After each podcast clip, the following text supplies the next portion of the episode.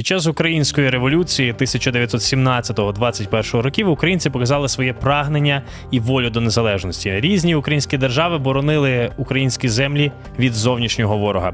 Українська Народна Республіка, Українська держава Скоропадського, також Холодноярська Республіка, анархістська держава Нестора Махна і навіть Західноукраїнська Народна Республіка.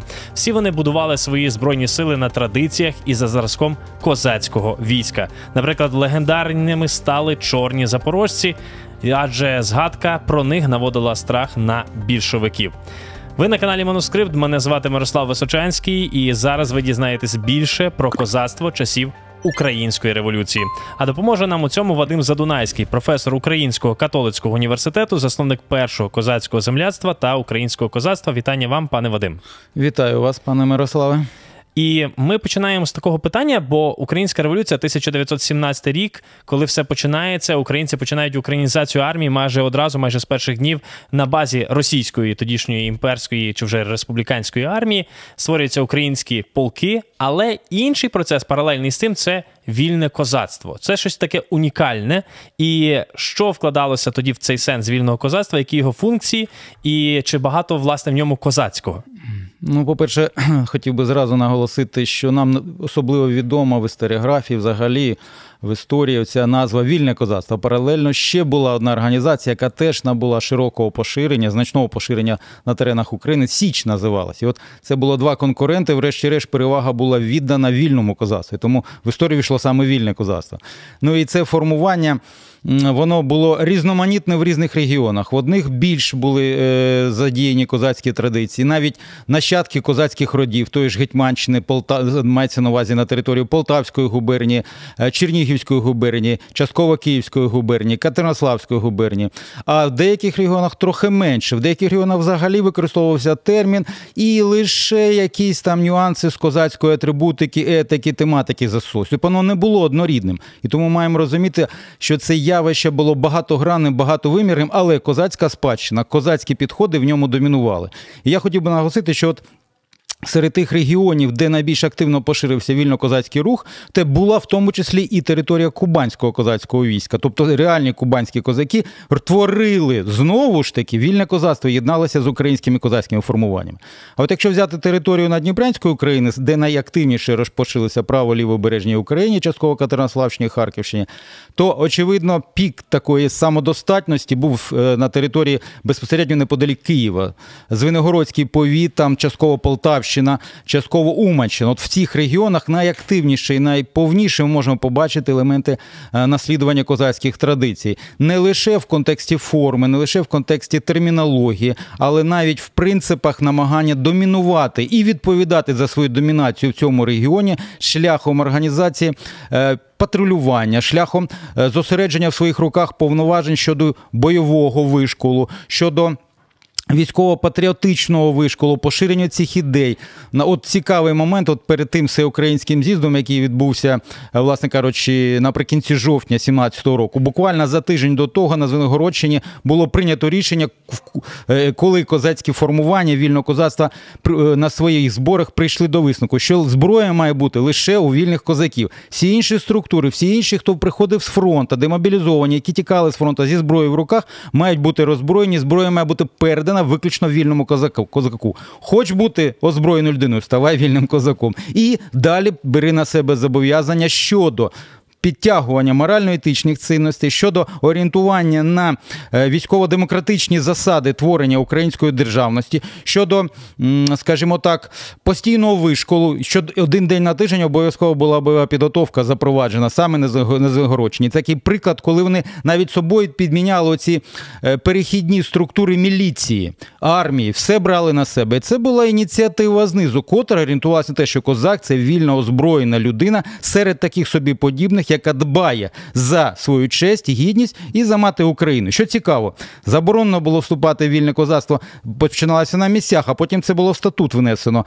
Кому було заборонено? Карним злочинцям і колишнім працівникам поліції. Тобто і одних, і інших вони вважали недостойними носити звання вільного козака. Ну напевно, одним із найбільш боєздатних підрозділів української армії тодішніх часів української революції є чорні запорожці. Вони, напевно, найлегендарніші. Крім бойових звитяг, є дуже яскраві образ чорного запорожця, чорна шапка, чорні штани, чорний е, оцей е, ш, е, такі шлики, які звисали, чорні жупани, чорні чоботи і оселедець. Чорні запорожці вони дійсно мали багато бойових звитяг. Вони це просто такий яскравий приклад чи унікальне явище в українському війську того часу. Це просто найбільш розкручений приклад. А таких прикладів боєздатних було достатньо багато інших. Я згадаю, наприклад, ще наприкінці 17-го року Всеволод Петрів сформував один з перших кінних загонів, котрі використали козацьку символіку, і одна сотень цього полку вже носила в часи боротьби за Полтавщину в тиж... на початку 18-го року звільнення від більшовиків, в боях за Київ. Вони вже носили чорний е, шлик. Далі ще наголошу, що був кіш Слобідської України, в якому було два коріння: один чорношличників, другий червоношличників. Зокрема, їм керував Симон Петлюра. Тобто, е, от, власне, коли йдеться про цей розкручений образ, він був одним із багатьох, але він дійсно був боєздатним. І його командир Дяченко, Петро Дяченко, був талановитим військовим командувачем. І дійсно, оці підрозділи, котрі формувалися з найбільш боєздатних, найбільш е, добровольчих, тих, котрі хотіли боронити Україну, ризикувати своїм життям, як і зараз в нашій війні, найбільш боєздатними є ті формування, які, які створені не з мобілізованих, а з тих, хто прийшов по добрій волі. І от саме оце формування, воно тому і було боєздатним, високоякісним, і фор... такий образ собі малював. До речі, таких кольорових формувань ми маємо кілька в часи української революції. Я згадував вже про полк імені Костя Гордієнка під проводом Всеволода Петрова чи Кіш Слобідської України, чи та, врешті-решт, та сама Сірожупанна дивізія і інші інші. У Нестора Івановича теж був підрозділ, який носив чорні шапки, називався Чорна Сотня. Тобто такий приклад був дуже популярний, дуже показовий, і вони дійсно показували кращі взірці. Навіть гайдамацькі формування були в той самий час. На початку ХХ століття українське військо формувалось за традиціями та зразком козацького війська.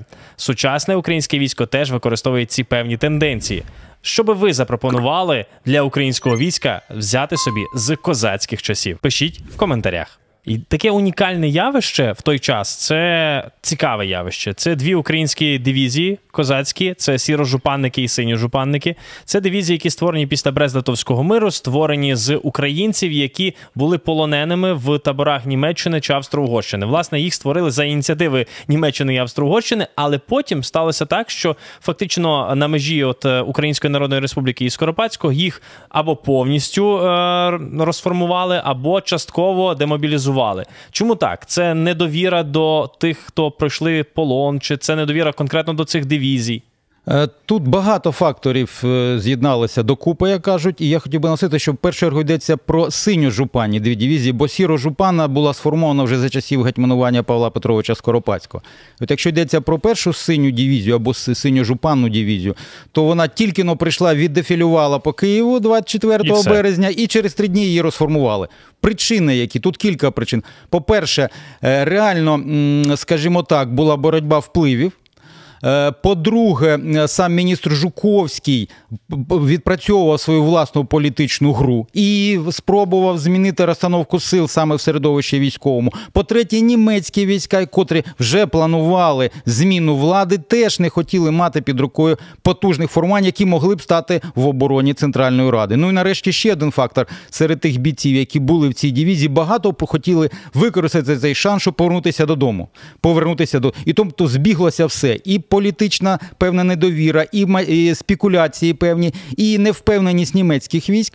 І от саме тому ця синьо-жупанна дивізія під продом генерала Зілінського, перша синьо-жупанна дивізія, ну так, буквально короткий час пробула і була ліквідована. Але якби до неї поставилися належним чином, то вона могла б змінити розстановку сил в бойових операціях в пізнішу добу. Так, на жаль, і не була відновлена ця повноцінна дивізія. А я хотів би лише цікаво наголосити, як наші вороги.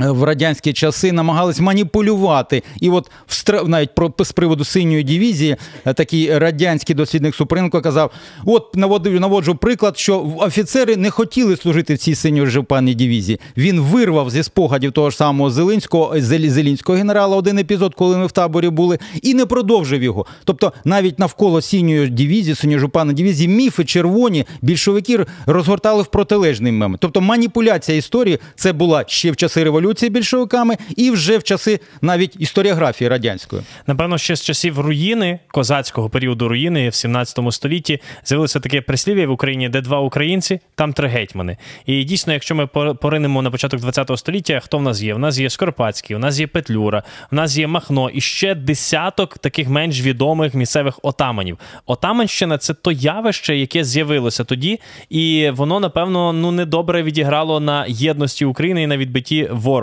Отаманщина це свого роду теж прояв якогось козацького минулого, козацької вольності, і як вона дійсно вплинула тоді на загальну українську справу? Е, ну це і так, і ні, тому що в будь-якому явищі, в будь-якому е, русі ми можемо знайти позитивні і негативні риси, і безумовно боротьба за гетьманську булаву, протистояння між ліво-правобережною Україною, між Запорізькою Січою і Гетьманщиною в різних епостасях мало місце в 17-18 століттях.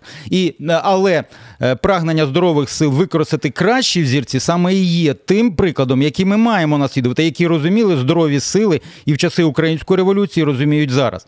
Так, от, якщо йдеться про ті всі моменти, так безумовно, це певною мірою багатовекторність, багатошаровість українського суспільства і розуміння пріоритетів революції. А от саме неврахування базисної думки більшості населення України і обумовила розпорошеність українського фронту, розпорошеність українських політичних сил. І от саме ми це можемо побачити елемент навіть внутрішньої громадянської боротьби, коли не лише боролися проти інвазії більшовиків москалів, а коли боролися і між собою. Скоропадський проти директорії, Махно проти Скоропадського і директорії, і між собою, щоб навіть в самій УНР були протистояння між Болбачаном, Петлюрою, навіть у Західноукраїнська Народна Республіка Петрушевич з Петлюрою не мали розуміння. Тобто, це проблема не лише, скажімо так, не скільки наслідування козацьких традицій, козацькі традиції все ж таки будувалися на військовій демократії, і хто здобував більшість, той отримав гетьманську булаву зазвичай. А це коли зовнішні чинники спрацьовують на це, коли намагання узалежнити свою політику від взаємодії з зовнішніми силами додатково стимулює розгардіяж в лавах українського війська, української держави. Традиційно ми запитуємо штучний інтелект, щоб він згенерував відповідь того чи іншого історичного персонажа. В нас сьогодні це гетьман Павло Скоропадський. Ми його запитали, як він вважає, чому однією із найбільш відданих то йому військових частин була сердюцька дивізія, і відповідає Скоропадський нам штучним інтелектом так. Сердюцька дивізія виявилася однією з найбільш відданих військових частин завдяки сильній національній свідомості своїх бійців та глибокому патріотизму. Її солдати віддавали перевагу боротьбі за незалежність української держави та підтримували ідеї гетьмана Скоропадського, вважаючи його лідером, здатним вести країну до стабільності та процвітання. Така відданість базувалася на вірі в майбутнє України та готовності віддати все заради її незалежності і процвітання. Так відповів штучний інтелект. Ну дійсно, е, ще в 17 столітті тоді Дорошенко гетьман створив таку елітну сердюцьку дивізію, і ми беремо Скоропадського. Саме вони сердюки до кінця фактично стояли зі Скоропадським в грудні 18-го року. Е, чому сердюки були такими особливими для війська Скоропадського? Ну, я, по-перше, думаю, що це перебільшена така оцінка щодо відданості і дієздатності сердюцької дивізії. Найбільш е, впевнено підтримали Скоропадського, в першу чергу, офіцерські дружини добровольчі, не українські, під спроводом генералів Кирпічова, Святополк Мірського. А сердюки, скажімо, із українських формувань, очевидно, були найбільшими. Але якщо вести мову про найбільший патріотизм, то я думаю, найбільш відданість українській державності патріотичним гаслам тоді проявили ті ж самі січові стрільці на порядок вищу. І це згадують навіть учасники сердюцьких формувань, що вони дезертируючи, в тому числі вливалися до підрозділів січових стрільців. А що стосується цього, я думаю, тут скоріше був момент.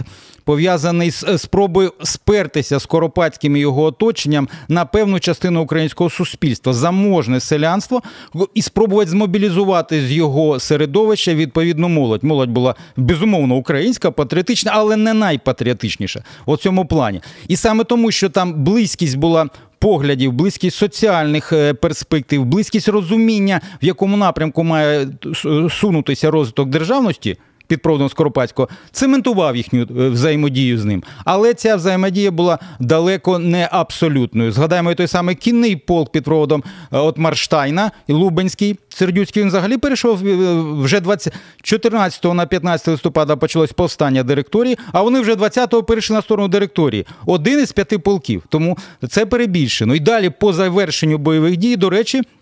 Більшість сердюків, які не дезертирували, не потрапили в полон, а добровільно здалися, вони увійшли до складу українських військ директорії, як і всі інші війська Павла Петровича Скоропадського. Це специфіка настроїв суспільства і специфіка оцеї ось незрозумілої боротьби. Все ж таки не було визначено єдиного вектору, а було кілька векторів. Директорія один вектор, Скоропадський інший. І тут свої недоліки, тут свої недоліки. І тому не було важко порозумітися. Козацькі традиції на початку ХХ століття вони відроджувались не тільки в УНР чи не тільки в державі Скоропадського, а зокрема і на Кубані. Українські козацькі звичаї, традиції вони ще наново отримали нове дихання. Фактично, Кубань, Кубані, кубанські козаки вони хотіли об'єднання з Україною, але білі і більшовики мали на це свої погляди. Як розвивалося козацтво? Як українську революцію переважа... переживало кубанське козацтво? Ну, е, на мою думку, можна взагалі вести мову про окремий вектор української революції, як кубанський вектор. І тому буде, можна виявити там західноукраїнський, надніпрянський, там південноукраїнський і кубанський. І от якщо вести мову про е, цей вектор, то в цьому середовищі в цьому була складність багато. То вимірність була ідентичностей. Це була ідентичність нащадків запорожців, дуже чітка, дуже яскрава.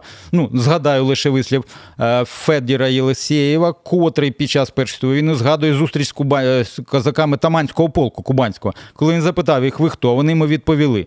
Дослівно, ми таманці запорожці, Україна наша мати. Тобто значна частина кубанських козаків асоціювала себе спадкоємцями Запоріжжя, отже, вихідцями з України. І от оця цю ідею проводили той самий. Микола е, Рябовол, той самий Лука Бич, врешті-решт Макаренка, Омельченка, там іще десятки діячів, які входили в склад Кубанської ради, вони намагалися зблизитися з Україною. Але поряд із цим середовищі кубанського козацтва була частина козаків не українського корені, не української свідомості, власне, лінійці або донці. І оце розділ на дві частини ускладнював можливість швидко плинного об'єднання. Спроби були безумовно. Проте головна проблема була в тому, що Кубань опинилася під контролем добровольчої армії. І от це був перший, е, хто стояв на перепоні об'єднання. Другий момент, ви правильно значили, більшовики, бо вони всіляко намагалися протиставити на Кубані козацтво, не козацтво. І от парадокс, і там, і там українці. Аналізуючи, наприклад, повстання кубанських козаків проти червоних в 1918 році в кількох центрах, ми бачимо, що з тої сторони більшовики використали місцевих українців, котрі взагалі не мали свідомості національно-політичної, лише етнічної. Там хижняк, а з іншої сторони підгірний. Наприклад, два підрозділи. Так от, що стосується козацького вектора, козацький вектор все ж таки поступово виходив на розуміння, що лише в співпраці з Україною в той в тій чи іншій мірі об'єднання вони можуть протистояти централізму і уніфікації, яка йшла з боку білого або червоного руху. І от лідером, окрім Миколи Рябовола, на останньому етапі був Василь Іванес. До речі, один із лідерів пізніше української міграції в Канаді, або е, від видатний діяч Щербина, один із лідерів української міграції в Європі. Так от я хотів би зазначити, що от козацький е, е, напрямок виявився в тому, що вони. Повністю відійшли від імперських стандартів в обмеженості самоврядування і творили власну козацьку державність, котра набувала дедалі яскравіших ознак українського наповнення, бо більшість козаків реально була українцями. Сьогодні ми з вами спілкувалися про українське козацтво, про те, як на початку ХХ століття українські держави формували свої армії, свої збройні сили власне на традиціях та за зразком козацького війська. Спілкувались ми з нашим гостем. Це Вадим Задунайський, професор Українського католицького університету, засновник першого козацького земляства та українського козацтва. Дякуємо, пане Вадим. Дякую вам, пане Мирославе. Всім нам перемоги. Ну і нагадаю ще раз, що дивіться нові відео на ютуб каналі Манускрипт. Обов'язково ставте лайки і не забудьте підписатись.